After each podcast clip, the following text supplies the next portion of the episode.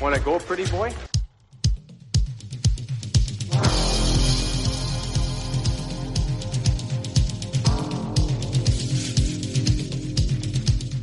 Two minutes by yourself and you feel shame, you know, and then you get free.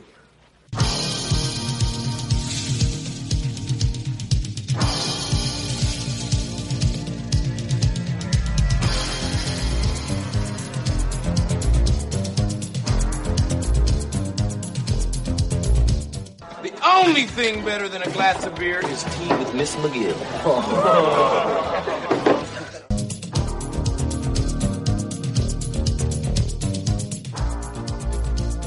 And welcome to the Fourth Line Voice Podcast. My name is Darren. Thank you very much for tuning in. Episode 312 of The Big Show, some enforcer based podcasting coming at you, brought to you by the Hockey Podcast Network.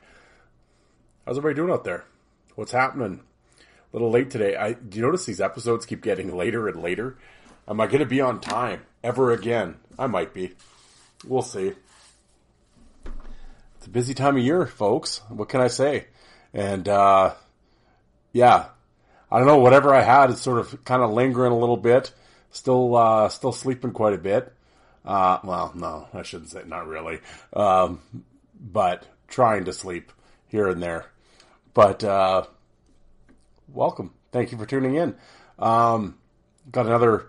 I have a special. Well, he's special, all right. Uh, guest for a rapid fire session. Old, old Alec from the Five for Fighting podcast. I figured since he can't release an episode, he may as well come on my show and release one. Um, I hit him with some good ones though. He didn't know they were coming. I didn't give him any heads up, and I think he thought he'd be fucking smart fart, and he kind of knew what questions were coming. And I, uh, I, I flipped the script on him, script on him, and uh, and hit him with some new ones. So, um, yes, we have some new questions for the rapid fire. Um, of course, as I'm speaking, the NHL draft is going on. Of course, Connor Bedard going first overall. No, I don't think any surprise there. Um, uh, we're going to just kind of look at the first round tough, not this year, but past NHL draft, uh, first round toughness. We'll kind of go through that. And uh, I found, you know, I always find some of the names interesting going back in the old like 80s and 90s drafts when uh, tough guys actually were taken high. Um, we'll do that. And uh, that's right. I have some hockey cards here that I'm going to open up. Yes, it's the always exciting opening the hockey cards on an audio podcast. Tremendous. Does it get any better? Um, yeah, so we're going to do all that. I'm going to save my voice a little bit. I'm not going to talk. Scott, I'm not going to talk for long today. That is, of course, my in house counsel for the fourth line voice, old Scott. Scott, I could throw both Giroux, lawyer to the stars. I have him on retainer here at the fourth line voice, so don't mess with me because I'll tell you, I got a bulldog and come after you. It's like, what was it? Uh, yeah, it's like Sam Small Print Lyman. Yeah, Scott Small Print Giroux. He'll come after you, I'm telling you. You know, old, uh, old SJHL bad boy. But, uh, Scott, we need to get you on the show here. Keep talking about that. Get, I'm going to get you on, get some SJHL stories from you. I love the old Junior A stories. Um, well, first of all, as I said, member of the Hockey Podcast Network. Oh, there's a there's a whole group here at the network now. Yeah, that I'm uh, I'm real I'm associating with. Uh, of course, we got uh, as I said on the show tonight, but old Alec at the Five for Fighting podcast uh, has recently signed up. His next episode, um, I know he just has to do the uh, intro for it. Is uh, he is going to have the gentleman who runs Hit Club Hockey, kind of the uh, Alec. His, well, that's who was making Alec's merchandise, and uh, and he actually does a, a number of um, uh, players and um, um, why am I just drawing a blank? All minor league teams. Where did that come from? Um, you know, he's kind of tapping into that market, and um, so yes, that episode will be coming out with Alex shortly here. Um, but again, I always like to bust Alex balls, but he does have a tremendous back catalog. By Lois, Rob Ray, uh, Jason Rushton, uh, Mike Segroy, Kevin Kaminski, on and on. He has interviewed some good ones over the years, and uh, yeah, he is now part of the Hockey Podcast Network, and he's a part of this show at the end here. Um, and then, of course, we got uh, Joel, old Joel, Joel Lazito, the Coliseum Chronicles. Uh, it's a New York Islanders based podcast, but he is sort of moving away from that. Not com- entirely. I mean, his whole gimmick before was you have to be with the Islanders or in the organization or blah, blah, blah. And that was the only way Joe was going to talk to you. You weren't good enough if you, unless you donned Islander colors. But since then, he's, uh, you know, expanded. Joe's uh, broadened his horizons, and now he calls it going off the island. And his latest episode is with Burke Casabon, who is uh, an actor on the show Shoresy. Um, for those that have watched Shoresy, season two is coming out here shortly. But season one, he is one of the like the high school kids that always gets into it with Shoresy when Shoresy's refing. Um, he is one of those cats. So um, yeah, and he was on there telling some interesting stories about his hockey hockey days, as well as uh, obviously stories from being the cast of Shoresy. So check that out. And again, Joe, tremendous back catalog. You know, when he was doing the Coliseum Chronicles, uh, the Islander, th- yeah, like I mean, he had you know Vukota and uh, McKenzie and Strudwick and uh, you know Trevor Gillies and on and on. He has again tremendous back catalog, and uh, so definitely check that out. Also, Jordan at five in a game. Um, of course, he hasn't released anything for a while as he is out working in the oil patch. And this fall, when he gets back home to the back to the Maritimes, um, he will be back at podcasting hot and heavy. And uh, so let's not forget about him.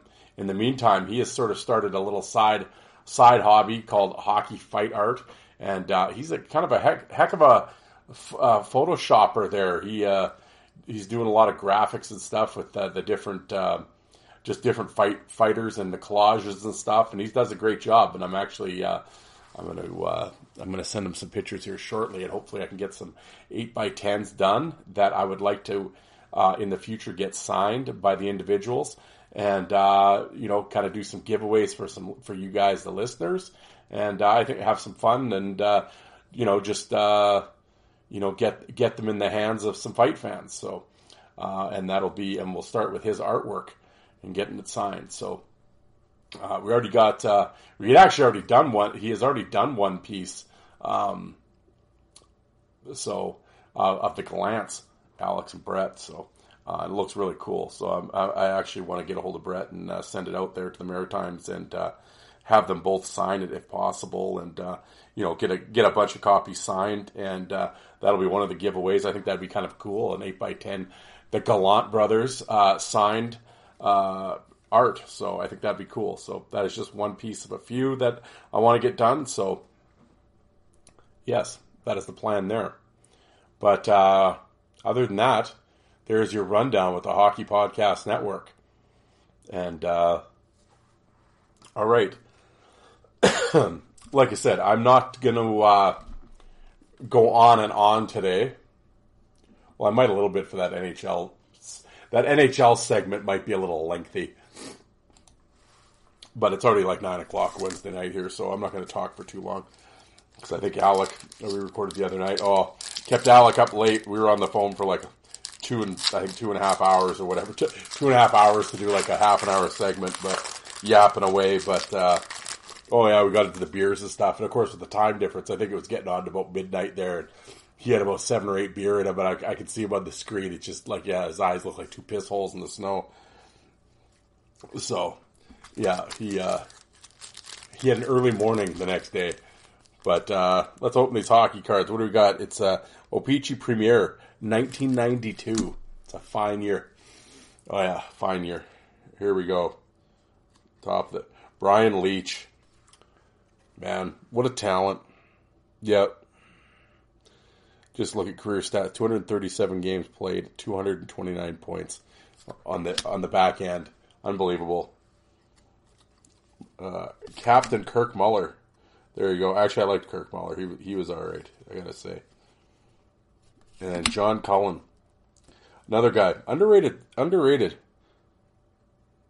Yep, 229 career games played, 251 points. Oh, Jaromir, Jaromir Jagr, with the mullet and everything. I shall put that card aside. That's not too bad. Oh, Owen Nolan. There you go. Speaking of, well, there you go. He, his name will be coming up again in the uh, first rounders, as he was the first overall pick in the uh, in the ninety draft.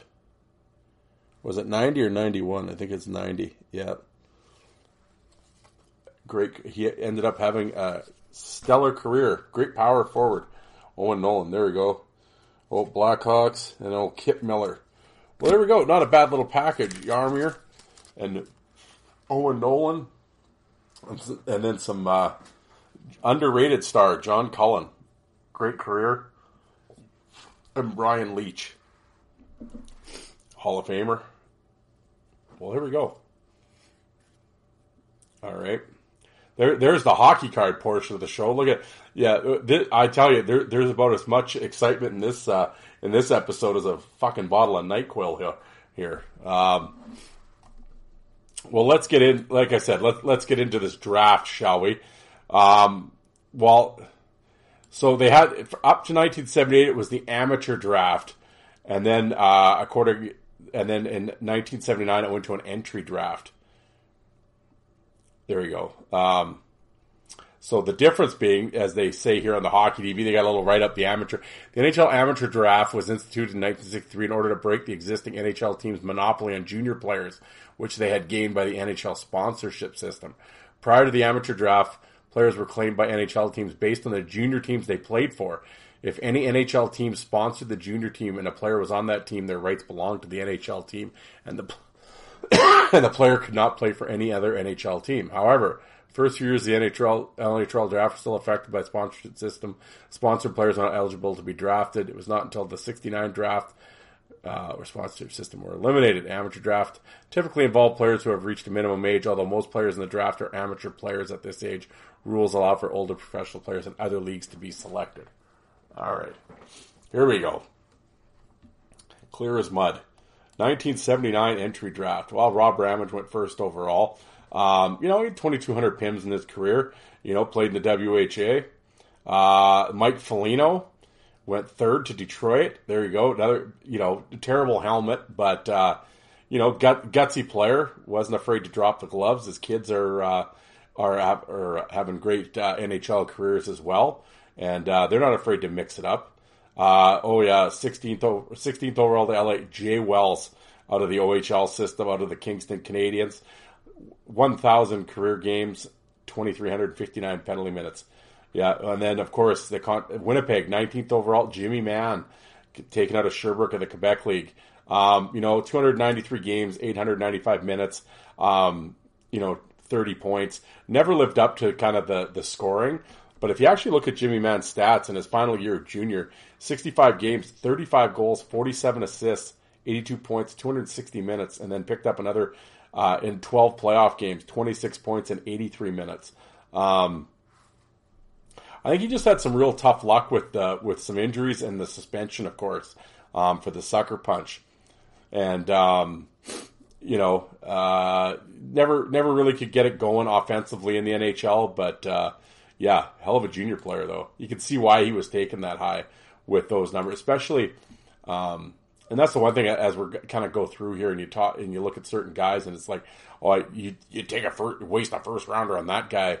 Yeah, but, you know it's a, a completely different hockey um, uh, landscape at that point. You know, a different mindset and that type of thing. Um, you know, everybody everybody was looking for toughness back then. Um, 1980 draft. Um, well, Mike Struthers was taken uh, 21st overall. Um, you know, ended up playing uh, 30, 30 NHL games, but certainly had um, had a reputation in the American League, that's for sure. Uh, 82 draft, Gord Kluzak first over. Yeah, Gord Kluzak again, uh, big tough defenseman, big guy from Billings, played uh, in the Western League. You know, 299 games, 123 points, 500 minutes, 543 minutes. Um, yeah, just just had those bad knees, knee injuries. Yeah, missed like two complete seasons here, and uh, it's just a real shame because he was actually a really tough guy, big guy, 6'4", 210, uh, you know, from Saskatchewan here. Um, yeah, was a real solid player. you know, final year junior right here, of course, you know, injured again though, but 38 games, nine goals, 24 assists, 110 minutes as a defenseman. Um, you know, the Bruins took the flyer, you know, hope, hoping for the best. Even in his full season though, he finally, you know, rookie year, 70 games, you know, seven points, whatever. But the next year, 80 games, 37 points, 135 minutes on the back end. And then, of course, and then he misses the entire 84 85 season. Comes back, plays 70 games, then misses the next, the complete next season. Um, you know, could just never, uh, you know, unfortunately, just um, couldn't stay healthy. Uh, then Toronto took Gary Gary Nylund, another guy, kind of some underrated toughness there. Uh, played in Portland in the Western League, you know, 600 NHL games, 1,200 minutes. Um, yeah, just a tough blue liner. Uh, fifth overall with Washington, Scott Stevens. I mean, you don't have to go into Stevens' uh, career, but everybody knows. Um, 11th overall from uh, Vancouver took Michel Petit. Underrated tough guy. Actually, you you want to know a really good fight? Look up Michel Petit and Bob Probert. Good tilt. Uh, Jim Kyte went right after him, 12th uh, to Winnipeg. Uh, 598 NHL games, 1,300 minutes. Um, you know, of course, he, you know, Kyte always sort of, oh, the good night, Jim Kyte, and all that. You know, whatever. When he first came up in the early to mid 80s, uh, dominant heavyweight fighter in the Smythe division, tough guy. Um, you know, unfortunately ran into Joe Kocur, but uh, before that, as I said on my YouTube channel, got Jim Kyte dropping Dave Brown. Um, it's on there, so check it out. Jim, big dude, badass man. Uh, 18th overall to New Jersey, Kenny Daneyko out of the Western League again, played for Seattle, 1,200 uh, NHL games, 2,500 minutes. Um, yeah, uh, t- uh, tough dude. Uh, you know, Daneyko played, the, and another rarity playing for one team his entire career. Um, 20th overall, Jim Playfair, Larry's brother. Uh, you know, another big tough uh, D man from Portland, and uh, you know only played 21 NHL games, but uh, yeah, put up put up some penalty minutes in the American League and in the IHL. Um, yeah, and of course his son uh, Dylan plays uh, Riley on the Letterkenny. The hockey player on Letterkenny is Jim Playfair's kid. There you go, fun fact for you and he and uh, the kid from Letterkenny, Riley, the hockey player, uh, he actually did play hockey in. Uh, he he played in uh, the BC Junior League for a little bit. So and apparently was a, was a physical guy. So uh, life does imitate art, I guess. Art imitate life. Yeah, life imitates art. I think that's what it is. 83 draft. Uh, Cam Neely, ninth overall by Vancouver. Um, yeah, do I really need to explain Cam Neely to you? Probably not. I think Vancouver probably wishes they had that trade back. Uh, 16th overall, Gerald Diduck to the Islanders, another you know tough kid from the Lethbridge. 900 NHL games, 1600 minutes. Um, I always like Diduck. Uh, actually, you want to look up a really good fight: Gerald Diduck versus Scott Thornton. Tremendous. Uh, Jeff Beukeboom, 19th overall to Edmonton. Yeah, again, another big, big tough D man. I was, I don't know what it was. He's Beukeboom's one of those guys um, I was never a Beukeboom fan. I don't. I, I can't tell you why I'm not. Um, but I mean, it's a big guy, physical, great career. Uh, unfortunately, got ended with Matt Johnson sucker punching him from behind. Unfortunately, a tough way to go out. But uh, he did manage 800 games, and uh, yeah, big tough physical D man. And then in the final pick, uh, the 21st overall with Boston, Nevin Markwart. Uh, he played with the Regina Pats. Uh, uh, great player in the Western in the Western Hockey League. Uh, yeah, put up, um, you know, kind of one of them, just those tough middleweight, you know, grindy little bastards. Um, terrible bucket. Don't know why he did that, but uh, yeah, he was. Um, I never followed him much, and then I had a Bruins DVD. I want to say it's from 86, 87, and uh, he is like all over it. And uh, and he doesn't look bad in his fights. I mean, you know, was he a killer? No, but I mean, you know, he'd stick his nose in. So that's uh, 83. This might take a while if we're going to go through all of them here, but 84, of course, is the Mario Lemieux draft going first overall. Um, Shayne Corson, eighth overall to Montreal. Yeah, again, great power forward, uh, 1,100 games, 693 points, 2,300 minutes, could handle his own, could fight. Uh, was he a killer? No, but, you know, again, uh, fearless would get in there. Uh, later on in that draft, 12th, Calgary, uh, Gary Roberts, again, great career. Um, was initially cut short with a neck injury, but rehabbed it and made, came back. And uh, yeah, he uh, had a hell of a career 1,200, 1,200 games, 900 points, 2,500 minutes. Doesn't get much better than that. Uh, Trevor Stienburg uh, was 15th from Quebec. Uh, speaking of Jolton Joe, when he had when he had his brief Quebec Nordiques podcast, he interviewed Trevor Stienburg. Check that out. Uh, great interview. Uh, put up a lot of minutes at Fredericton in the American Hockey League, and uh, yeah, played 71 NHL games, 161 minutes. Um, yeah, check it out. Kevin Hatcher, um, twentieth to the New York Islanders, Duncan MacPherson, uh, that he played here in the in the with the uh, Saskatoon Blades, and uh, really sad story. He uh, he uh, he had played a few seasons in the American League, and then he was in uh, you know wasn't panning out for him, and he was going over to Europe to play.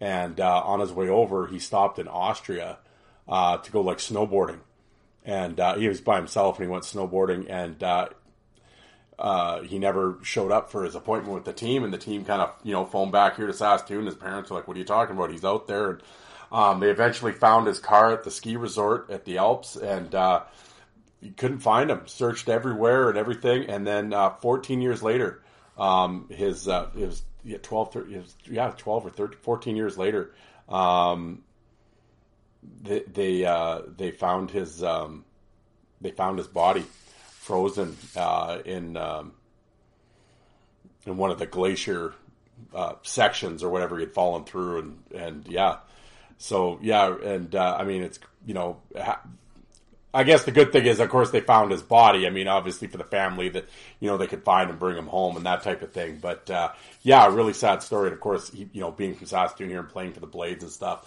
um, you know that that was a big uh, story here. So um, yeah, and I know when the news broke when they said they had found his body, it was uh, you know I know a lot of people were happy about. I mean, it sounds strange as they were happy about it, but you know what I'm saying. They were uh, you know that, that you know that there was some closure for the family for sure. But uh, yeah, Duncan MacPherson. Um, yeah. All right, uh, 1985. Well, of course, here at Saskatoon, that was a big deal because, of course, that is the year Wendel Clark went first overall to the Toronto Maple Leafs, and um, yeah, there you go, Wendel. Uh, Dave Manson uh, of the Prince Albert Raiders went 11th to Chicago. Uh, of course, he had an 1100 NHL, 1100 game NHL career, 2700 minutes. Um, and that is about it. Um, well, one, pardon me, again, right? Still battling that cough a little bit. Another guy that actually got taken 20th overall by Edmonton was uh, Scott Metcalfe, who um, you know you know ended up only playing 19 NHL games with Buffalo, but um, he had he was in Rochester for a number of years and put up some solid 200 minute seasons. was a was a solid player in the American Hockey League. Yeah, Scott Metcalfe. Uh, that 1986 draft. Am I boring everybody with these drafts? I don't know. I kind of just like looking, going back and looking through kind of the old, like I said, the older drafts. It kind of, it always interests me. But, uh, uh, well, Everett Sanipass, um, of course, he was involved in the, uh, famous, he played for Team Canada for the, in the famous World Junior Brawl. Uh, he was, he was on, in there. He uh, he ended up playing uh, 164 NHL games with Chicago and, and Quebec, and um, yeah, tough cat man, tough dude. Uh, where that was 80, and then we'll go 1987. Uh, Brendan Shanahan taken second overall by New Jersey. You know, obviously one of the best power forwards, if not, can make the argument one of the be- the best power forward of all time. Uh, Luke Richardson seven to Toronto. Again, big Luke, big defenseman, fourteen hundred. I didn't realize Luke Richardson played that many games. Wow. Well, I guess he came right out of the he, you know right at eighteen, right into the Leafs lineup, and uh, yeah, ended up fourteen hundred games. There you go. I always like Luke Richardson, hell of a hitter, man. Oh. Uh, Stéphane Quintal, underrated toughness, drafted by Boston. Uh, you know, played a thousand NHL games. Uh, didn't fight often, but would stick his nose in. Big guy, would fight everybody. Uh, oh, I forgot to skip. I mean to skip over Dean Chanel, taken by the Islanders. um, 241 NHL games. Uh, Bryan Marchment, right there's a little bit of a run. Chanel, then Quintal, some Sakic guy, and then uh, Bryan Marchment, 16th overall to Winnipeg. Yeah, again, uh, old, old, what are they? Mush. Yeah, he had unfortunately passed away earlier uh, or late last year, but uh, yeah, um, you know, there the there's a number. I guess with with Marchment, there's a number of things. You know, certainly a dirty player. Um, I didn't. I, I liked Marchment. I didn't like the knee shit though. Um, but he would, you know, he would fight, and if, you went after him, he'd he'd do it. But yeah, I wasn't a fan of the knee shit. But he was a mean bastard though. You know, tough guy. Uh, 88 draft. Um, Roenick, Brind'Amour, Selanne, Shovel, Kevin Cheveldayoff never played in the NHL, uh, but was a tough dude with Brandon for sure, and then played at the Islanders for a few seasons, the Capital District, the American League. Uh, has since gone on and uh, GM and coach, and uh, yeah, I believe he was involved in the Golden Knights. Yeah, he's been in Winnipeg. Yeah, he's he's been around.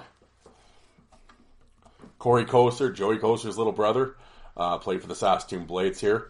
Um, good, you know, good, good, good player with the Blades. Um, you know, had a had a little run there in the American League and in the IHL. Um, certainly wasn't the fighter that Joey was, but uh, yeah, decent player though. Stopping it, starting, stopping it, starting. 1989. Doug Zmolek, seventh overall by Minnesota. Really, I didn't realize Zmolek got taken that high. 467 games, 905 minutes. Yeah, I mean, you know, you say what you want about Zmolek. You know, San Jose, Dallas, L.A. Um, he'd get in there, uh, stick his nose in it. Uh, you know, uh, yeah, six two two twenty. Bigger than I thought he was. Uh, he's a ah, he's a college guy. Um, yeah, right away, San Jose. You know, 229 minutes right out of the gate. Um, yeah, I was down with Zmolek. I mean, whatever. He took some kickings, but he was around.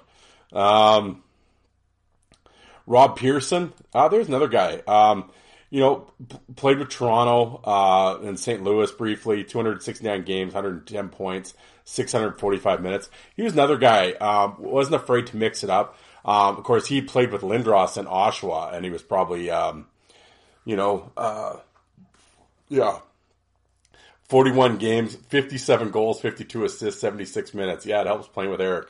On in the playoffs, 33 points and 16. Uh, I believe Oshawa won the Memorial. pardon me, folks. Uh, Memorial Cup that year. Um, yeah, like I said, decent player. Um, you know, uh, had a 23 goal year with the Leafs, 211 minutes. That was a strong season that year, 92 93, you know, with the Leafs run there. Um, yeah, I don't know what it was. I always, I always liked Pearson. Uh, you know, was he a killer fight? now? but I mean, he'd get in there. Um, 17th overall, Shane Stevenson. Um, here was a guy, um, you know, never really, you know, only the 27 games with Boston, a couple of eight with Tampa. Uh, really good, really solid player in the in the OHL. Um, I know when I had Max Mittendorf on the show, he was he uh, he talked really highly of uh, of, of Shane Stevenson's uh, fighting ability. He didn't fight often, but when he got in the mood, um, he could throw it down. Um, I have a couple of his fights on my YouTube channel. And uh, I, I, believe the one is from, I think he's playing for the Atlanta Knights. Yeah, he just gets the lefts going on this guy and just like pummels him. Um, but yeah,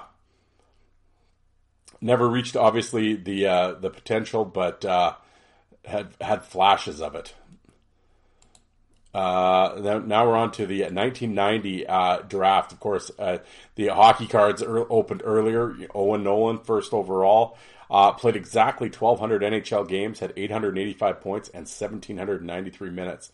Yeah, what a draft that year. Nolan, Nedved, Primeau, Ricci, Jagr, Sador Hatcher, Trevor Kidd, Turner, Steven, Brad May, 14th overall to Buffalo, um, Scott Allison, Shawn Antoski, Keith Tkachuk, Tkachuk, um, yeah, great, great draft. Martin Brodeur, twentieth overall. How's that?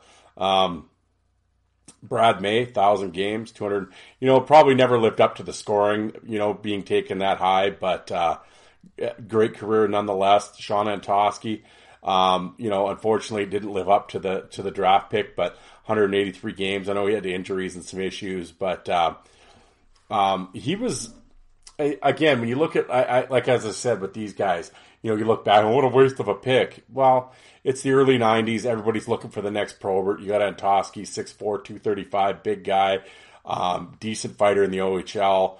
But you go back and look at his 59 game, 25 goal, 59 games, 25 goals, 31 assists, 200 minutes. Um, you know, and then his first year as a pro in the IHL, 62 games, he had 17 goals. Gets called up by Vancouver that year, just plays the two games, but then goes back to the IHL. Um, again with Milwaukee, 52 games, 17 goals again, 346 minutes. So you, you know, you're you're you're sitting there looking, and here's our number one pick. He's got 34 goals in two seasons in the America or in the uh, IHL to go along with 600, uh, almost 700 minutes in penalties. You think, goddamn, you know, we got something here. And, uh, you know, unfortunately was not, uh, you know, probably not really given a fair chance in terms of ice time and everything else. And, uh, you know, I don't know if there was injury issues and everything else, but, uh, you know, it just didn't work out. But like I said, it's always easy to look back and guffaw at the pick, but, you know, at the time, everyone was looking for that next big, I always keep saying referring to it as the next Probert, right? These big guys that you know could put up a few numbers, and um, you know, and it, and it, all comes down to uh, to playing time, really. You know, and then of course, then we, we move over to the '91 draft, the Lindros draft. Of course, seventh over Vancouver again with Stojanov. Um, you know, and again, I mean, forever be known for getting traded for Markus Naslund, and I mean, it worked out for Vancouver, and that, you know, and everybody can again, ha ha ha at the pick, but no, again at the time, I mean, you know, coming out of junior, final year of junior, you know, scores 36 goals in, in 50 games and, uh, you know, uh, and then plays in the last part of the season, plays four games in the Hamilton Canucks, the American League, four games, four goals. So, okay. And then, uh, unfortunately, the next season, four games, and he got hurt for the rest of the year. Uh, comes back 94 95 with Syracuse, basically his rookie season. 73 games, 18 goals, 270 minutes. Well, if you're Vancouver, you're like, okay, here we go. Um, you know, and then uh, first full season in Vancouver, 95 96, plays 58 games, 123 minutes. Um, and that's, of course, then he gets traded to Pittsburgh, plays the final 10 games, scores a goal, seven minutes. Um, had some good NHL fights, you know, with Dody Wood, Kelly Chase. I did a player spotlight on him not a while, not too long ago. Um, you know, unfortunately, injuries and I, I think there was attitude issues and uh, I'm trying to think who had on my show. They were teammates with him, and they just said, "Ah, he's kind of lazy. Nice, nice guy and everything, but just kind of would get hurt and get lazy, and uh, it just never panned out for him." But um, you know, like I said, I guess he's the you know the the the answer to a trivia question, but uh, unfortunately, but and again, like I said, but everybody was looking for that big tough guy back then, and he fit the bill coming out of the Ontario League for sure. And his, again, much like Antoski in his first pro season, you're like, oh, we got something here, you know. Uh you know, move, then we you know move to the uh, the uh, uh, the '92 draft. Uh, you know, Jason Bowen, big tough defenseman there, or uh, left. I always want to say he was a defenseman. He's a winger, but yeah, I played in Tri Cities. Um, you know, just one of those big tough uh, Western kids, right? Uh, you know, just played 77 games, 100 minutes. Uh, you know, had some tough tough seasons with the Phantoms, the Hershey Bears. Ended up going over to the UK and playing a bunch of years with Belfast over there. Um, I know uh, Searson and those guys are fans. Um, yeah, just a tough dude that uh, yeah, just one of them old tough Western kids. And then um, Toronto picking Grant Marshall, another guy, 700 NHL games, coming back from a broken neck too. Um, I was always a Grant Marshall fan. Again, I did a player spotlight on him. Um, had some great fight. Grant Marshall, Bob Probert, look that fight up. That's a good one. Um, he's also one of the very few guys to kind of catch Domi and cut him. Um, yeah, I was down with Grant Marshall. Uh, 93 93 draft. Um, Brendan Witt, 11th overall to Washington. I was a big Brendan Witt fan out of Seattle. Uh, you know, voted best in the West as a fighter a couple times. Big dude, hitter, 890 games. Um, you know, was he the greatest heavyweight fighter ever? No, but I mean, he'd certainly fight. Uh, tremendous fight with Ryan VandenBussche. Great fight with Dan Kordic. You know, hairs flying and Yeah, Witt was bad dude, bad. He was so tough. There was a story of him. Uh, he was walking from the hotel to the rink, and as he's in the crosswalk, an SUV hits him, and he still played that night. There you go. He got hit by a car and still played. Um, 14th overall Quebec, Adam Deadmarsh. Uh, you know, unfortunately, his career got shortened with by concussions, but what a great player! 567 games, 373 points, power forward for sure. Um, again, came out of uh, an American guy, came out of the Western League with Portland. Um, great, uh, great player in the in the you know 65 games, 43 goals, 212 minutes. Yeah, in the Western, tremendous. Uh, 1994, uh, of course, Wade Belak out of here from the Blades uh, got taken 12th overall by Quebec. 549 games. Yeah, what a beauty. Met, Wade a few times. Nice guy. Um, you know, you know, I, we don't have to go into the story, unfortunately, but uh, you know that was a sad ending. But um, what a great career fight wise. Um, always showed up against the big Probert, Laraque, Brashear. Well, caught Brashear. Granted, Brashear was at the end of his career, but still, that didn't happen often. And and uh, and uh, Wade caught him.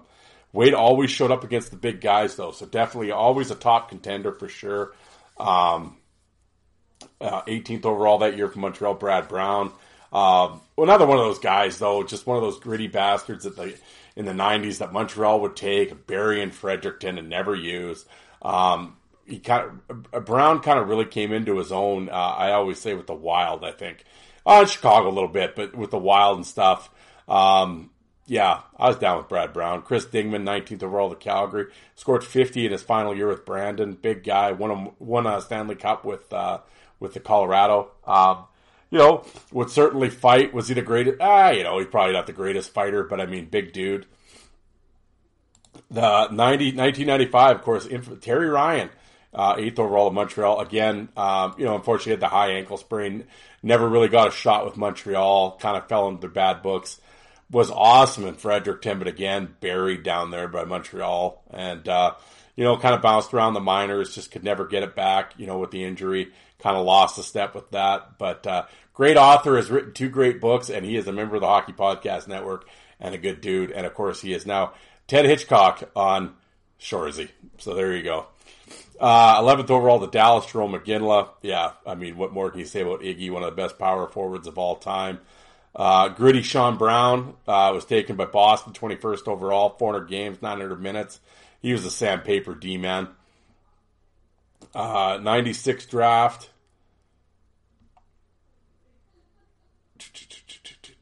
Uh, yeah, no. 97. Ty Jones, 16th overall by Chicago. Um, I know I've had Chris Graff and Josh Mazer on. They played with him in Spokane unbelievably talented. Like they said, didn't have to touch a weight all summer. Would come back, still be the strongest guy in testing come fall. Um, you know, only end up playing the 14 games in NHL, pounced around the American League for a little bit. Um, but yeah, big guy, legitimately tough, uh, up from Anchorage. And uh, yeah, I've asked him on the show a couple times, folks. I'm trying. Uh, another one, 20th overall. I did have this gentleman on the show, Mike Brown. Uh, of course, he was infamously traded for Pavel Bure, but uh, great player in the Western League. Back to back 23, 28 goal seasons, 300 minutes, 285 minutes. Him and Scott Parker were kind of 1 2 in terms of the toughest guys in the league. Um, had some great American Hockey League seasons. Um, you know, played the 34 NHL games, 130 minutes. He will admittedly say there was some off ice issues, but um, yeah, solid player though. Tough dude, really tough guy. Um, 1990. I, I, keep checking my thing here. I'm not. I don't. I'm not completely trusting my audio here. Uh, 1998. Uh, Scott Parker, one of Colorado's four first round picks. Uh, bad dude, man. Th- ended up playing 300 NHL games, 6'5", 240. Uh, what people forget is scored 30 goals in his final year in Kelowna in the Western League. Um, Colorado said they wanted to draft the toughest guy toughest guy in junior hockey, and they got him that year. And he was oh, he killed guys in Kelowna. Oh, he, probably the best junior fighter I ever saw. Smoke dudes. Um, had a had a real solid NHL career. Um, unfortunately, got cut short of all things by getting hit with a puck in the face, and then got, I think he got a stick in the face when he came back too soon. And yeah, uh, so battled some head injuries off after he retired. Um, but does a lot of work with uh, veterans. Pl- Parker's platoon does some great things. He's opened up, uh, you know, medical marijuana. Uh, it's called, I believe, it's called Taboo Social. Um, good dude. Definitely want to get get him on the show. Talk to him a couple times privately. Going to make it happen here. But I am a massive Scott Parker fan. 1999. You know, uh, Barrett Jackman, uh, 17th to St. Louis. You know, uh, great NHL career, 800 games. You know, one again, one of them sandpaper kind of defensemen. Uh, 2000. Nope. 2001.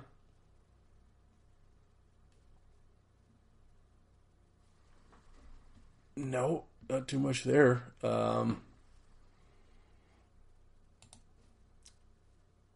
2002. Click on here. Uh, 23rd overall to Phoenix, Ben Eager. Um, ben Eager is one of those guys. Actually, I was kind of going back and forth with a guy the other day about Eager. He's kind of shitting on him, but I always liked Eager. Um, I remember getting some uh, some uh, mixed OHL tapes from Eben, a, bo- a, guy named Eben in Ontario in the early 2000s, and Ben Eager was all over these tapes, just running guys over and fighting. And I'm like, who is this guy? I'm kind of down with him. And so I remember when he went in the first round, I was like, holy shit, that guy. And, uh, you know, a couple seasons with the Phantoms, uh, you know, back to back 200 minute years. And then, you know, a couple years with the Flyers. And then it was games with the Blackhawks and 11 goal season with Chicago. I mean, you know, I know he played in Edmonton. Yeah, Edmonton, 63 games. Um, you know, 400 NHL games. Um, so, you know, was, oh, he's a bust. Well, 400 NHL games. I don't think you're a bust, but, um, I, I mean, again, was he the heavy? Was he ever going to be the heavyweight champ of the league? Well, no, but I mean, I don't know. I mean, I, I liked Ben Eager. I don't know what this guy's problem was with him. Um, 2003, not much. 2004, I, am sure I'm like just boring the fuck out of everybody with this. Um, 2004 is an interesting pick by Atlanta, 10th overall, Boris Valabik. Um, yeah, big kid from Kitchener. Um, yeah, three seasons of Kitchener, uh, 200 minutes, all three seasons. Um, 6'7", 240. Um, you know, I, I think maybe kind of got exposed a little bit when he turned pro. Um, you know, I think in, in, in, junior you can kind of survive with the size and push people around, but once you get to pro, you might be big, but didn't really pan out. I mean, he fought and everything. It wasn't like he was shying away, but uh, yeah, uh, just didn't really work out for him. 2005. Um, Steve Downey. Yeah, we'll talk about Steve Downey. 2006.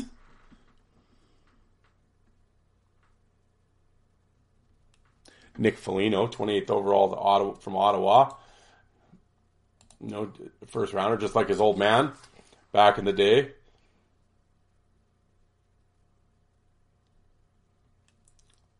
2007. Yeah, see, so this is what it's starting to, you know, the hockey's sort of changing at this point. Um, you, you, know, in, in terms of uh, if tough guys uh, going in higher picks, you know, in 2009 here, and well, you had Evander Kane fourth overall to Atlanta. Um, you know, as much as it pains me, uh, Zack Kassian, 13th overall to Buffalo. Um, again, you know, am I you know, am I jumping up and down saying these guys are like, you know, huge, super tough players? Well, no, but, um, well, 2010 it was an interesting pick by the Rangers. 10th overall was Dylan McIlrath. He played in Moose Jaw here. Um, unfortunately, you know, he's still in the American League. Uh, played in Hershey this past season, 60 games, 13 points, 100 minutes. A big guy, 6'5", 240.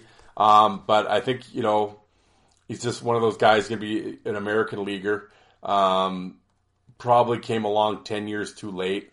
Um, was a real tough player with Moose Jaw, you know, real sandpaper demon. But it's just, you know, hockey's changed, right?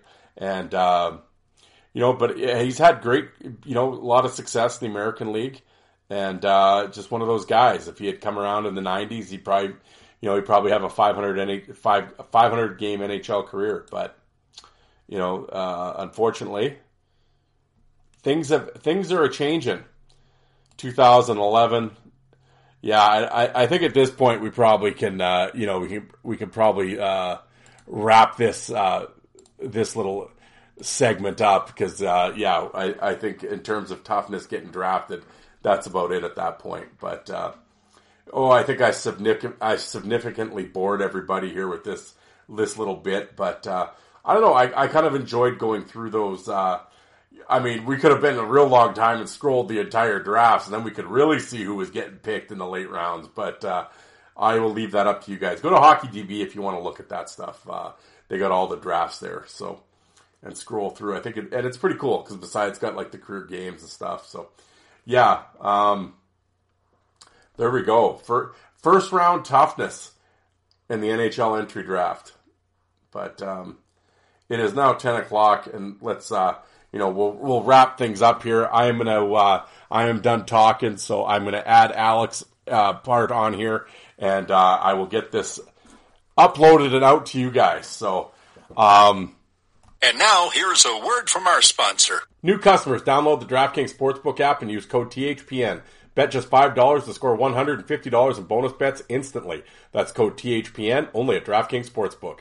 Gambling problem? Call 1-800-GAMBLER. In Massachusetts, Call 800-327-5050 or visit gamblinghelpline.org. In New York, call 877-8-HOPE-NY or text HOPE-NY. In Kansas, call 1-800-522-4700 on behalf of the Boot Hill Casino and Resort. In West Virginia, gambling problem? Call 1-800-GAMBLER or visit www.1800gambler.net. All games regulated by West Virginia Lottery. Please play responsibly. In partnership with Hollywood Casino and Charles Town Races. In Connecticut, help is available for problem gambling. Call 888-789-7777 or visit ccpg.org. 21 plus in most eligible states, but ages vary by jurisdiction. See DraftKings.com slash sportsbook for details for state-specific responsible gambling resources.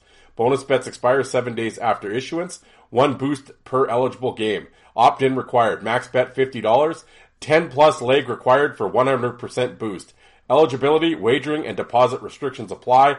Terms at sportsbook.draftkings.com slash baseball terms. And now back to your regularly scheduled program.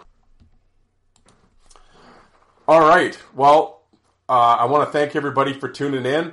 Uh, Fourth Line Voice on Twitter as well as on Facebook. Um, drop me a DM if you have any suggestions, comments, uh, reviews, anything. Let me know. Uh, and if you're not on social media, hockeyfights at hotmail.com. Drop me a line. I'd love to hear from you if you have something to say. And, uh, yeah. Other than that, as I always say, guys, and it's true, uh, I know there's a million hockey podcasts to listen to. The fact that you chose to listen to mine, I greatly appreciate it, and I'm honored that you did so.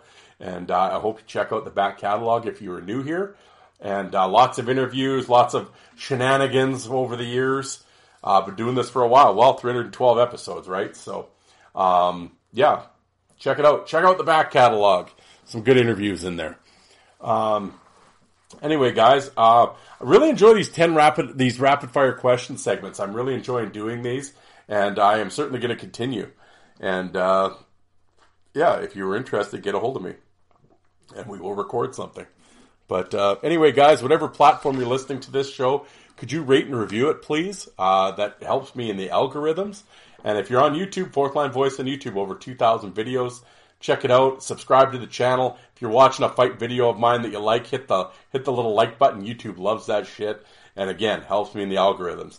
As I always say, guys, these are the little things you can do to help out a creator. If you're enjoying a show, or not just mine, but anybody's podcast or anybody's YouTube channel, if you're enjoying it, hit the like button. Like I said, just sit, it's in your hand, sitting there on your phone. Just hit the like button. It's really easy and it's a and it's a big deal to the creator, believe me. And uh, yeah, that's the one thing you could do for for me if you can. Is uh, and like I said, and for anybody's show that you listen to, uh, rate and review it. You don't even have to. You don't have to review it. You just, you don't have to write anything. Just hit the little star rating, and uh, again, it, it helps a lot. So I would appreciate that, and I know the other creators would as well. So that is my little uh, PSA. Thank you for listening. Um, I hope I didn't kill every. I, I, think I put the I put the audience to sleep with my draft business here. Well, well hopefully Alec will wake you back up. Uh, here's my ten rapid fires questions with my with my friend Alec at the Five for Fighting podcast, and he answer, he does a great job answering these. We have a lot of fun yapping back and forth, and uh, beers were going, and it was a good time. So I hope you guys enjoy it, and I will uh, hope you come back. And uh, I'm going to try to get something. I know Canada Day, of course, here July 1st, but uh, I'm going to try to get something out for you on Sunday. I really, I got to work all weekend, unfortunately, but I'm going to try to uh, line up an interview and do my best here for you. Uh, I'm trying here, folks. It's a real busy time of year for me, and of course, this battling some sickness here didn't help me. But uh, yeah, it's just it's just a tough time right now. But I'm really trying to get the episodes out for you guys, and and not only just get an episode out, but I want obviously to be enjoyable. So I'm trying, folks. I'm trying. So hang with me. Hang with me. 300, 312 episodes. I'll get it right at some point. All right, guys. Anyway, here's my uh, 10 rapid fire questions with Alec. Talk to you guys on Sunday. Thanks, everybody.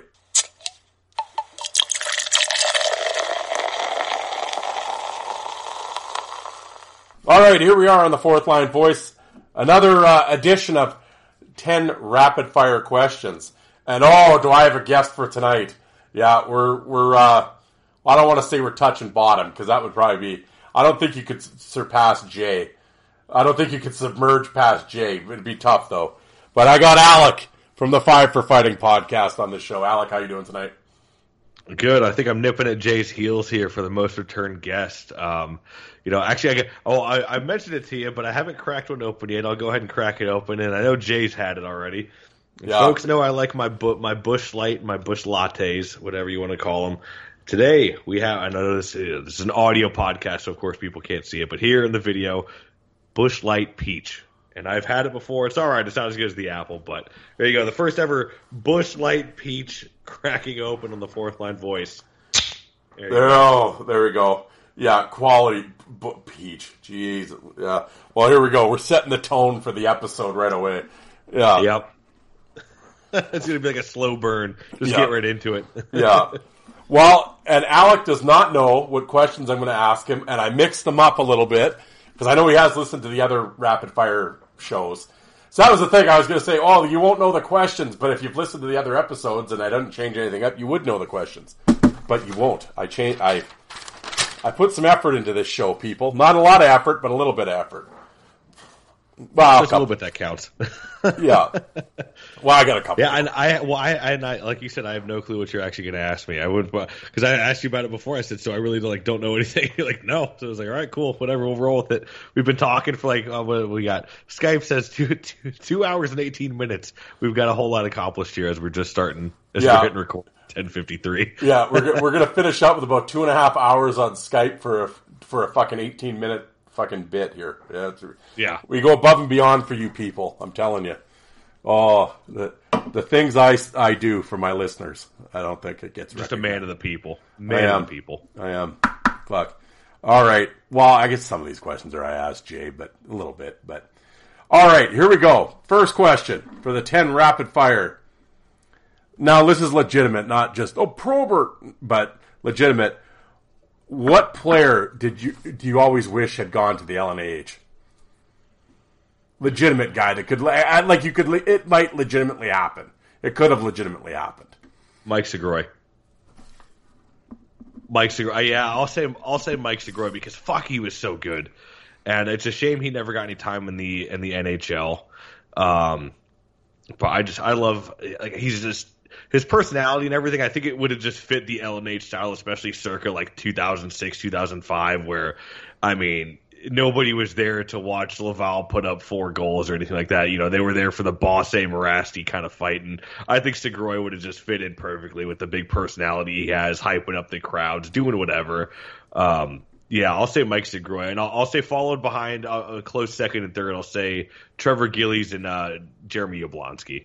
I'll throw honorable mentions in there because I'm I'm just a giver. That's what I do here. There you go. Actually, that's funny. That's as you say it. Those are the exact three that I would say too. yeah, and I'm I'm I'm really I'm with Yablonski. I'm really surprised he didn't go just because John Mirasty was there, and yeah. I'm I'm surprised like at the end.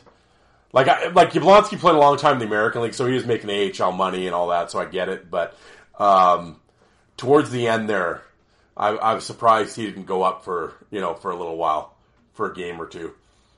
Yeah, because he ended in the ECHL. Yeah, that's what so I mean. I, I, yeah. I figured, yeah, I figured he'd have made more money in the LNH, to be honest. But maybe he was just at that point. He was like, "Fuck it, I'm just going to go to the ECHL." Because I, I think Alaska actually treated him well. I think. Yeah. or excuse me, Idaho. Idaho sorry. Idaho. Yeah, that I, he played for the Reign there, I think, for a second, didn't he? Was it Ontario? Yeah, yeah, he, Yeah. Fought, he fought Justin Johnson when Yeah. uh, he was. I forget who the hell Johnson was with at the time, but yeah, they actually had a pretty good scrap. Uh, scrap. Yep. Yep. All right. Uh, well, I know you're a Jersey guy. I think I might have asked you this question on another episode, but what the fuck? Um, you're, you're, it's, it's, in ter- uh, spit it out. In terms of game worn jerseys, what's your holy grail? Oh man, there's been somewhere I thought they were my holy grail. Well, I, I will say this: I did have a Trashers jersey with By Lois, and that was um, that was a holy grail. And I kind of threw it up on eBay as a joke, and it ended up going for some some big bucks there. Yeah, so it I couldn't I couldn't be mad. Um, I was I remember I was talking about Jay with um, or excuse me, I was talking with Jay about the jersey before I even posted. I was like, yeah, fuck it, I'll just throw it up there for you know, I'll put this ex- uh, fuck it, I'll just say the amount. I said I'll put it up here for five grand, buy it now, starting bid at three grand because it was right after the Troll Trashers mania when that documentary um crimes and penalties or whatever came out on Netflix. Great documentary for those who haven't watched. I recommend recommend you go check it out. Yep. Threw it up there as a joke. I did, it didn't even last a, a couple hours. We were on the way home because I think we were my grandparents were in town and down in Florida, and we um we fucking were eating dinner, and I was like, oh yeah, I'll throw it up there. On the way home, somebody bought it now for five grand. so I was like, that's the most money I've ever made on a jersey, and I'll never see money like that for a jersey ever again. Like some NHL jerseys don't even go for that much. I got a Lucic for less than that for Christ's sake. So. um I'm sorry to get sidetracked there. Just goes to show you, like you know, everything's got a price. I guess Yeah. I don't know if I can actually pinpoint it, but oh man, I if I had to say a jersey, um, I'll say a Chris Nilan Stanley Cup Final jersey, um, or from when, or the jersey from when he fought Dave Brown, um, in the pregame warm up of '87 when Brown was with Philly, and of course Brown didn't have a jersey on, but Nilan did. If I could somehow get that one, I don't think I could see that one ever leaving. Um, Chris Nilan's obviously my favorite enforcer, and those who've listened to my podcast know know that. Um, he's been my favorite enforcer probably since I was uh, 17, 18, something like that. Whenever the last Gladiators documentary came out, that kind of solidified it. So yeah, I'll say I'll say Chris Nilan fighting Dave Brown in the pregame brawl. If I could somehow finagle that jersey, that that probably wouldn't leave. Or if it if it did go anywhere, it would only go to Chris Nilan. There we go. All right, number three. If they named you the EA, the ECHL commissioner tomorrow, what rules would you change? ten fight rule is getting the fuck out of there. Get it out of the game. I haven't. You know, it's it's funny, and you could you and I could sit there and say the ten game or the ten fight rule is stupid, and that means you know fuck all because it's just you and I talking. But when I have X amount of players come on, and I've had um probably at least five players come on the podcast, but you know, and I've put on polls on Instagram seeing you know, I, I asked the question, you know, what do you feel about the 10 fight rule? And I could see who votes. And I'm not going to name any names, but the overwhelming majority of people who vote no are also players currently playing in the ECHL. So, I mean, get that rule out. The players don't want it. It, it, it just makes the game more dangerous, as I've talked about in my previous episode with Nico and Chris Ordebody of how it kind of handcuffs guys and puts guys in a bad position, and guys can get hurt from doing that. Um, so that immediately that's got to go. Uh, I guess the other one would be. I don't like the the taking the helmets off is another two minutes, and I think the AHL does that as well. Um, if guys don't take their helmets off, let them take their fucking helmets off. Why is it an extra two minutes? They're grown men. Let them decide what they want to do. Uh, maybe it's an insurance thing. I don't know, but I would say that probably off the rip those two. I and I've I've heard people always say like the instigator, and that's the big thing when you say with the NHL. I find the instigator really doesn't get called that much though. No. I know I, I know people want a stricter penalty for it, so we'll see if this upcoming excuse me if this upcoming season in the NHL because I know that's been a big talk with like the GM's meetings or whatever. Um, excuse me, holy shit. Oh, all, Sorry, sorry. all the fights after clean hits. Yeah, all those. Yeah, sorry, folks, over the, all the all the burps over here. We we've been drinking some beers. We're a couple beers deep before we got going here.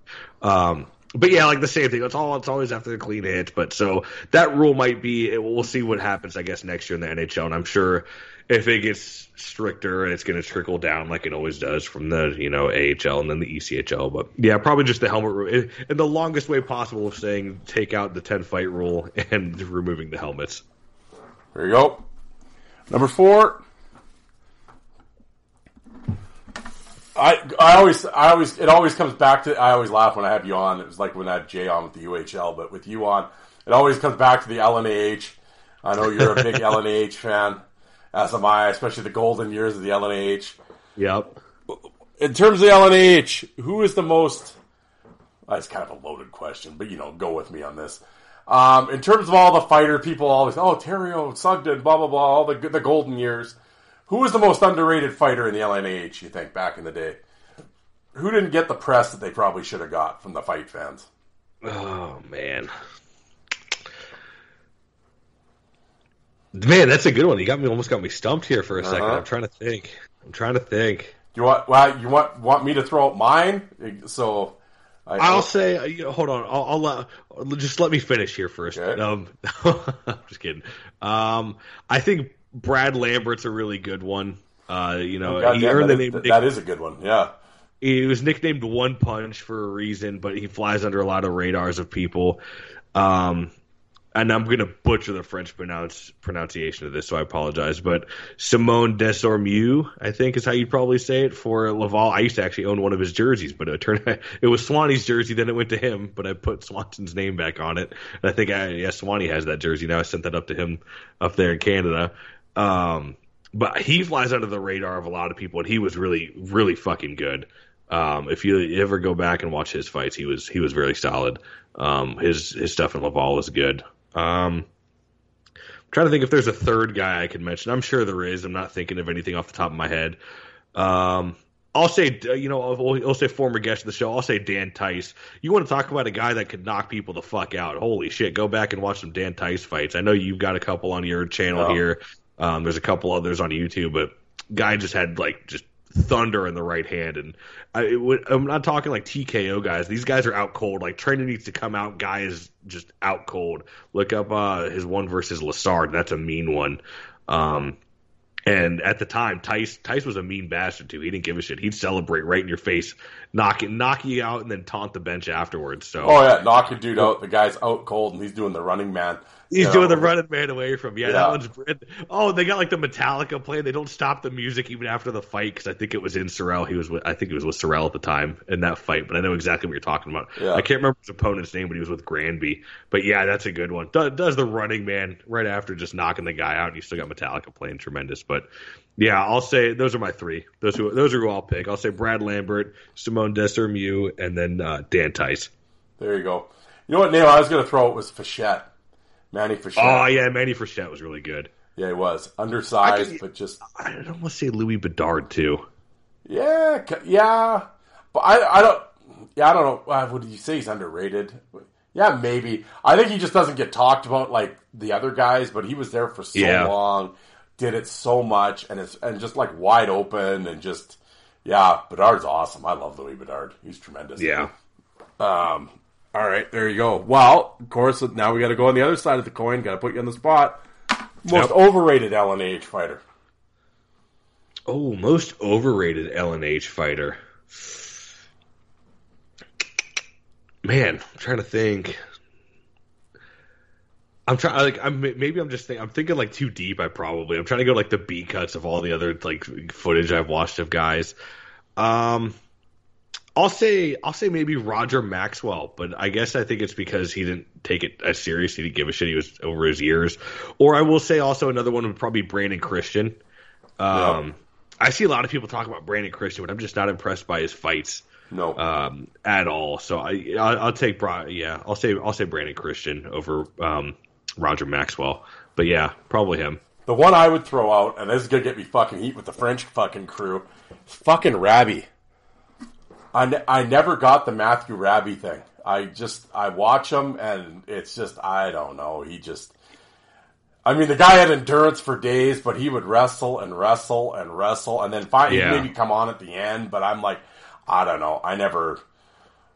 No, I'm not. Oh, he's a pussy. I'm not saying that. I'm just Right. saying like. But I mean, the people in Laval were ready to give him the keys to the fucking city. Like he's fucking a hero there, and it's like, I don't know. I ne- I just never got the Rabby thing. Another guy I'll say that I'm thinking about it too is Mark Andre Waugh with Laval. Eh, it just eh. Yeah, I well, and, and he had all that hype with all the big, He you know, the penalty minute record and whatever. And I think that's the problem is you, you could never live up to it. No. So, I think maybe that's it. It's almost like the Parker thing coming out of the AHL. Like, how is he supposed to live up to that rep? Yeah, yeah. All right, where are we at? Number six. Well, that's an easy one. Whatever, NHL. I don't like. It doesn't matter what league or whatever. But pardon me. Your dream fight, the fight that never happened. It could be anything. Like for many eras, you know, Ferguson versus Twist. You know, whatever. Like, what's your, what would a dream fight be for you? A dream fight. I'm trying to think if I want something that's more to like toe to toe, or if I want to just. You know what? I'll see. This is probably a very cliche answer, but I'd be really curious. And this is it's probably more curious with me because it's like um, I never got to see him play live. I would actually really love to see a prime Behn Wilson versus a prime Bob Probert. It's we, we go. saw we saw Behn Wilson when he was with Chicago, and he's at the later years. He's had the back issues, so I don't. That's not the same Behn Wilson that we saw with Philly. And and I know Steve has brought it up with when from uh, when Probert was King.com. Um, that the the talks of the word champ in the in the world of hockey fights and enforcers weren't really brought up until kind of Behn Wilson came along, and then after him it became kind of the Dave Brown Bob Probert thing. Um, but a prime Behn Wilson and Bob Probert, just because I I, I would just want to see it, um, and you know I guess make me make a decision of who who is the goat, as a lot of fight fans will say. And I throw an honorable mention in there for all you fuckers who are Gordie Howe fans. And I don't mean I, I'm gonna I'm gonna cause shit with saying this. Gordie Howe was not that great of a fighter. I promise you. I would love to see Bob Probert versus Gordie Howe because I know there's people that put Gordie Howe in front of Bob Probert, but there's not a fucking chance he's taking down Probert. I'm Yeah. sorry. There we go. I want to. I would want to see it just to shut the fuck, shut everybody the fuck up. There we go. There we go. Okay, fuck here. All right, we're back here. We're pausing and stopping and starting. Here we go. You know. Ain't a four, ain't a fourth line voice show without some stopping and starting, baby. Oh yeah, absolutely. Uh, question seven. Uh, well, I've asked this for everybody, but you know, whatever. Uh, who have you done a complete 180 on? Oh, this is going to be controversial, and I'm going to come out and I'm just going to say it. And I don't know if I want to elaborate on it, but I'll say Donald fucking Brashear. I did not like Donald Brashear that much at all growing up. I just, and I, I remember, you know what it is for me, actually, which is kind of funny, is of, of all things, when, uh, when I was growing up in Tampa, the Lightning, we, we kind of had like season tickets to the Lightning. Basically, my aunt actually used to work at the hotel where the Lightning players would stay a lot before the game. So we basically had like it was like free season tickets for us. It was awesome, and we would go to the games back then. And there was a kid in my class in like second grade. He was a Flyers fan, and he, he would wear Flyers stuff. And so him and I would talk about hockey. Now, obviously, we're not going into fucking Corsi stats or anything like that in the second grade, but we'd always it'd always be just kind of like bragging rights. Like we, I remember it would always say like you know it'd be Andre Roy versus Donald Brashear, and we would talk about wanting to see them fight because we like still watching fights or whatever. We talk about like Lecavalier versus oh fuck, who would it have been? I think it was like John LeClair at the time. Just date. God, I sound old saying Lecavalier and LeClair. Um, but basically going back and forth on that. So ever since then, like you know, it'd always be like, oh yeah, Brashear and Roy going at it, and so I was never like Brashear because I always just wanted Andre Roy to win. It's like as weird as it sounds, I know it's like a stupid thing to get hung up on. So I never liked Brashear, and of course you grow up and going into the forum, seeing everything with the Huggy Bear and whatever. But now I don't know. I've I've I just I, maybe it's because I like villains more in movies. I guess I don't know, but I something about Donald Brashear, and I think maybe the the hatred he gets, I just I just love it. So. Um, for me, I, I I'm a Donald Brashear fan now. I got to get me a Donald Brashear bobblehead or something. I'm I'm mad I passed on his Radio X jersey from the LNH a while back. Maybe I'll make a post and see if I can somehow snag that again. Somebody was selling that, really? Yeah, it was his old Radio X jersey. Um, it was before they had the skull logo. It was when it would just said like the Radio X and it kind of had like the circle. Like, Oh, yeah. If I had to put it anyway, it was kind of like a the old like Canucks fucking skate jersey with like Yeah. the Radio X on it. Um, but yeah, somebody was selling that. A while, I mean, this was like a while back. It was probably at least a year ago now. But I had the chance to buy it, and I, I passed on it, and I, I really wish I didn't. Yeah, uh, yeah. Brash- well, I still can't stand Brashear, but but even then, like I hated him back when he was playing, but it was still even back then. I knew enough that I always respected how good he was. That was Right. never. I've never said he sucked, but yeah, I just never. I still don't like him. Maybe it's because Tony likes him so much that I hate him that much. Oh well, fuck! Tony's leading the charge for fucking uh, the old BrashearFanClub.com. Oh, he was the only one. Fuck. One and only, the domain holder Yeah. and everything. He said the Donald Brashear fan club. I said, oh, so that's you. Yeah. Like, fuck. Yeah. Um, question number eight.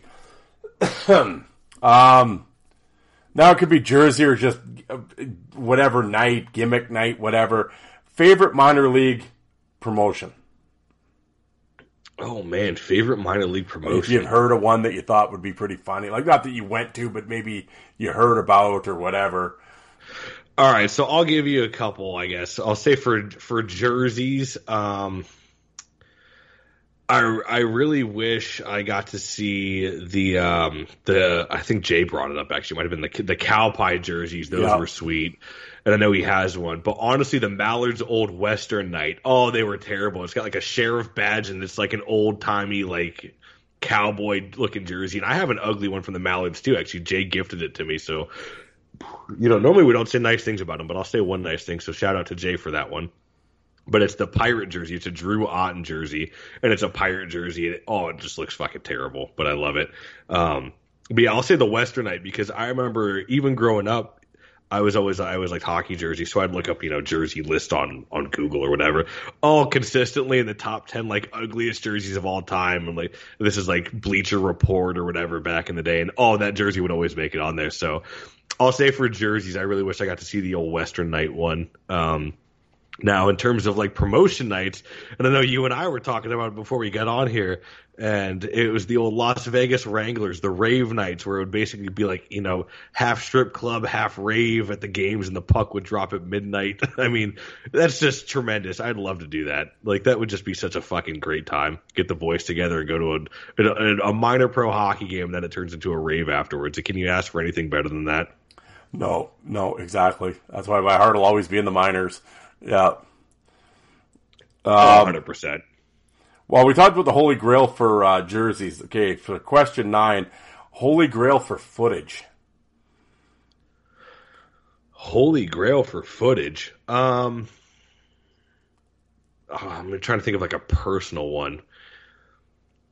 I really, you know what? I really wish we could see the Rob Ray versus Bob Probert footage. Um, I know there's word that happened. I think it was a preseason game between Buffalo and Detroit, if I'm not mistaken. Um, I would love to see that because I know Rob Ray's such a polarizing figure with the jersey and everything, like whatever. But both of the guys at the time, they did that. A lot of their, both their guys li- like to get the jersey off. So I would just be curious to see how it went.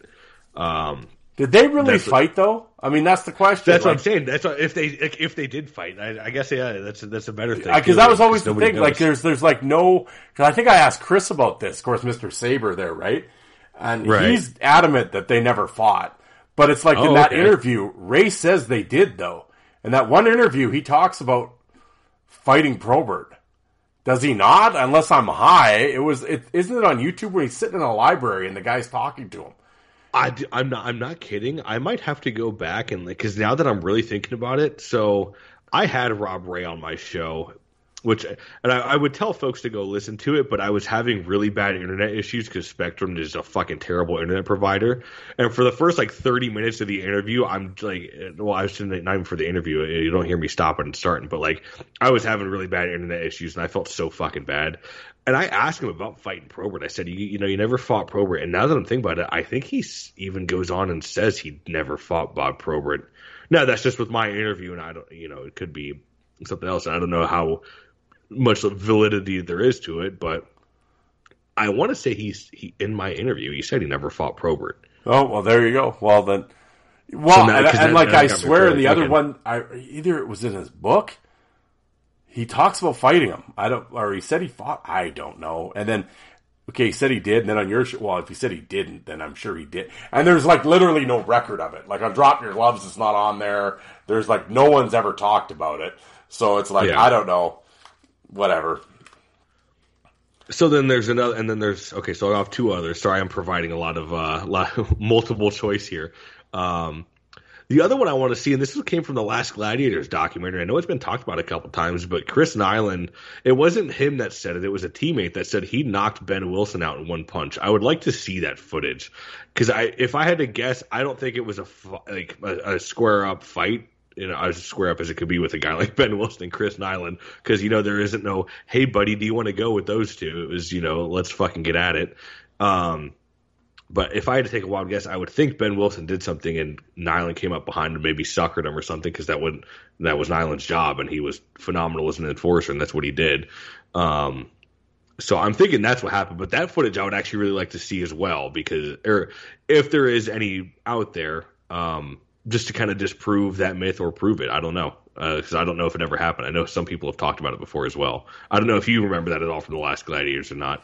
I hate I, hazily. I yeah. I, I mean, I, I I only know it because I watched it religiously after school, like a fucking nerd, for like a month and a half. it was good. I think I've watched it twice though. What you know, other than that, but um, fucking look at Alec here throwing out the Sam's Quant shit. Like I, I you're, I'm like, are, did this really happen? Did it not happen?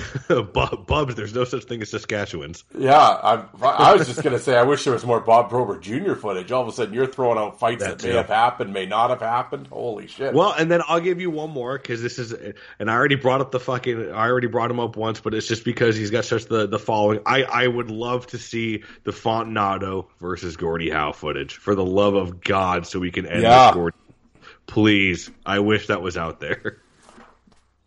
I never even thought of that's a good answer. That is a good one. Yeah. That's yeah, what I'm here for. I just provide great answers. Let, let's well, let's not get too carried away. But you know, you're good at you're good at filling time. We'll put it that way. I'll give you that. You're a good time filler. Yeah. Hey, all filler, no killer, baby. exactly. Well, here we go. We'll mercifully put this to an end with the final question number there ten. And of course, as, as, I said, for those listening, I mean, guys, listen, everybody listening, you guys already know that. Obviously, Alec has had the long running podcast, the Five for Fighting podcast. He is now on the on the network with me, and uh, so tune into his show. So, as a podcaster, dead or alive, who would what guest would you love to have on your show? If you get one guy, dead or alive, who would it be? Dead or alive? Fuck. Um, could I give you both? Could I give you yeah. one for alive and one for dead? All right, we'll do. That. You're that. all about filler. Yeah. Yeah. All right. There we go. Gotta fill. We're at 26 here. minutes. Get me to 30. Yeah. Uh, so uh, maybe I'm thinking. No, I'm just kidding. Um, alive. I mean, fuck the stories for days. I know you, you, you know, you gave it. He gave his top five, you know, inadvertently to you or whatever when you, you, you yeah. were a guy was playing middleman. But I mean, how can you not say Link Gaetz for having? Of course, that's exactly that's um, right. Have to. Yep. I mean, the stories are just endless, and it's like every time you bring up Link Gaetz, there's just another story that comes out of just kind of folklore. Um, well, mean, if you could point, get a lucid Link Gaetz that wanted to talk to you and would talk about yep. his entire career, and you could go into you could go full Lazito and do like three volumes or whatever. Oh, that would be the greatest hockey, and he could remember everything, and he would be willing to talk about it. That would be the greatest. I don't care what anybody says. That would be the greatest hockey interview of all time. I mean, not even talking hockey, just Link Gaetz just Link stories Gaetz. in general. Yeah. yeah, I mean, without the hockey, you could just make a ten-hour saga. I'm sure. Yeah. So, just, I mean, and to toss hockey in there, and his, let alone his fights as well. I mean, holy shit excuse me. Um, I mean, you could just go on for days. So having Link Gaetz on, I mean, that'd be an absolute dream. And I know, well, you you got his top five. I talked to him years ago over the phone. I don't think I've ever told this to anybody. I talked to him like years ago over the phone. I was trying to get him a, a jersey. We ended up moving, and I think something happened with his address, so I couldn't end up getting to him. And I had like a three minute conversation with Link Gaetz on the phone before. Um, and it was everything you'd you'd hoped it would dream, and dream it would be from a Link Gaetz conversation. I'll put it that way.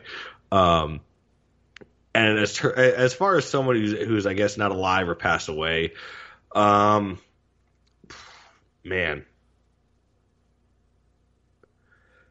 I think I'd say either Bob Probert or I think it'd be really cool to interview John Ferguson as well as the first, kind of the first yeah. enforcer Yeah. to kind of get in, like pick his brain on what went into it because he's regarded as the first enforcer. So how did what was his mindset going into the role? I guess because I, I don't even know if you can call it a role because the role wasn't developed yet. He was the pioneer of it. So kind of what was his idea and what was his philosophy going into these games because. He's the first guy ever really employed for his toughness. Now, of course, he could put up points too, as we've seen. You know, his stats. It's there's evidence there in his hockey DB. It's not that hard to go back and look at John Ferguson's stats as well but he was the first guy employed as an enforcer. So it would just be interesting to see kind of his mindset and what he thought of the role at the time because this was the Wild West still when there was like, you know, fucking stick swinging and line brawls, bench clearing brawls, you name it. It was just the Wild West back then. So I think interviewing John Ferguson would be very interesting. That's yeah, it would be. Yeah, yeah. Uh, actually, those are the eggs. Well, Probert and Gaetz would be the answers I'd give, but yeah, you say Ferguson. That'd be a good one too. Actually, I would like to talk to Schultz too.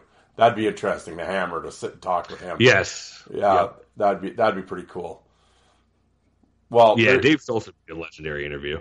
yeah, he's uh, actually a bunch of them are coming here to Saskatoon next month for uh, an alumni dinner or something. Uh, yeah, it'd be cool to to run into him. Uh, I mean, because it's in a smaller town, so but I mean, obviously they have to fly into Saskatoon, so I'm sure they'll be staying at one of the hotels downtown. Hopefully, maybe I'll run into him. But yeah, he uh, it'd be interesting to sit and talk to the to the Hammer for sure. Um, yeah, and I think Tony Twist too. As a, sorry, just throwing another one out Yeah. there for someone like to interview as a like just his his mindset on the role is one of my favorite. Like it's just the blueprint for how an enforcer should be, and I, I love it, man. Tony Twist is just fucking awesome. His fight style, his mentality on the role, everything about Twister is just awesome. I'd like to have Twist on. I know he's been on on, on other shows and whatever, but it always seems to me when he's on the the stuff that I've seen him because I'll, I'll listen to all of his stuff when he's on. Well, well, on most podcasts, I'll listen to when he's on. Um, he uh, he kind of it kind of talks about the same stuff, like it's the same kind of incidents or whatever. I would like to open it up more, and I'd like to talk Yeah. to him more about like when he first started playing in the BC Junior League, and then came to Saskatoon, and a bunch of his junior fights, and um, yeah, that would be fun to talk to him about that, and then like his shit in the IHL, and you know, then obviously get to the NHL stuff. But I'd I'd like to talk to him more about junior because of course Yeah. being in Saskatoon and whatever, and I'd like to. ta- and I've seen a bunch of his stuff from junior, so yeah, that would be like it'd be interesting to talk to him about Link Gaetz. I was just gonna say I'd love to hear about the build up to the Gaetz rematch in the IHL where he fucking he got his revenge on him. You know. I like, I, yeah, no, exactly. I'd like to talk to him about that. Getting killed in Saskatoon, fighting him. They had fought in Spokane before that, but no one's ever seen it, and I don't think anybody's That's some ever, footage too. That's another one on there for the footage. Yeah. I should. I, I wasn't even thinking about junior stuff because there's so much great junior stuff out there that's just unseen. Well, I mean, you said Probert's junior stuff. Yeah, I no one's ever seen the the first Twist Gaetz fight. I don't even know how it went. I don't think he's ever said it. So I'd like to ask him about that. I, I want to say maybe in the Bad Boys books way back when I think he said Link kind of got the better of him in their first fight in Spokane. So he was really wound up for the rematch in Saskatoon, and then he ended up like not even landing a punch and just getting destroyed. Yeah, he even had the hometown fans call him a punching bag on the video. Yeah, that I I it was funny when I first watched that because this was years ago. I thought it was the away crowd giving it to him, and it was after I think. Oh man, I think it was when you and I talked for our very first interview. That's like not even not even out there anymore. Um, I think you and I talked about it. You were like, "Yeah, no, that was the home crowd giving Yeah. it to him."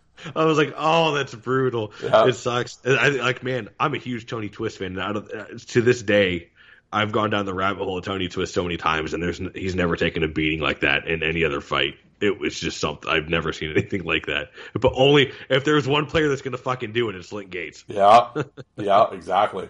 So, yeah. Well, there we go, folks. There's the uh, ten rapid fire questions with Alec. I want to thank you for taking the time to come on. I know we've spent. I know it's late there, and we spent a long time yapping, but uh, I think that went well. Oh, I'd say so. I'm, you know, I'm sure I ruffled some feathers, but you know, all in good fun here, folks. Absolutely. and and we cracked open the first ever Busch Light Peach, so we're breaking we're breaking barriers here. Absolutely, absolutely. Well, man. Well, thank you very much for coming on. Yeah, absolutely. Anytime, man. You know, it's always fun coming on here. Like I said, I think I'm nipping at Jay's heels for the most returned guest. So, uh, I mean, I, I know we're going to be on here in the future. We're coming up with Ice Wars, so Yep. looking forward to it. Yeah, that's it, right, folks. July 15th, Cheyenne, Wyoming, Ice Wars 3. I'll definitely have those jokers on. I think we'll be doing a live show that night, I think. We were just talking about it. I think we might do a YouTube live show. I think that'd be fun. At, at any Yeah. rate, we'll be watching and yapping about it, so it'll be fun. But, uh, yeah, until then.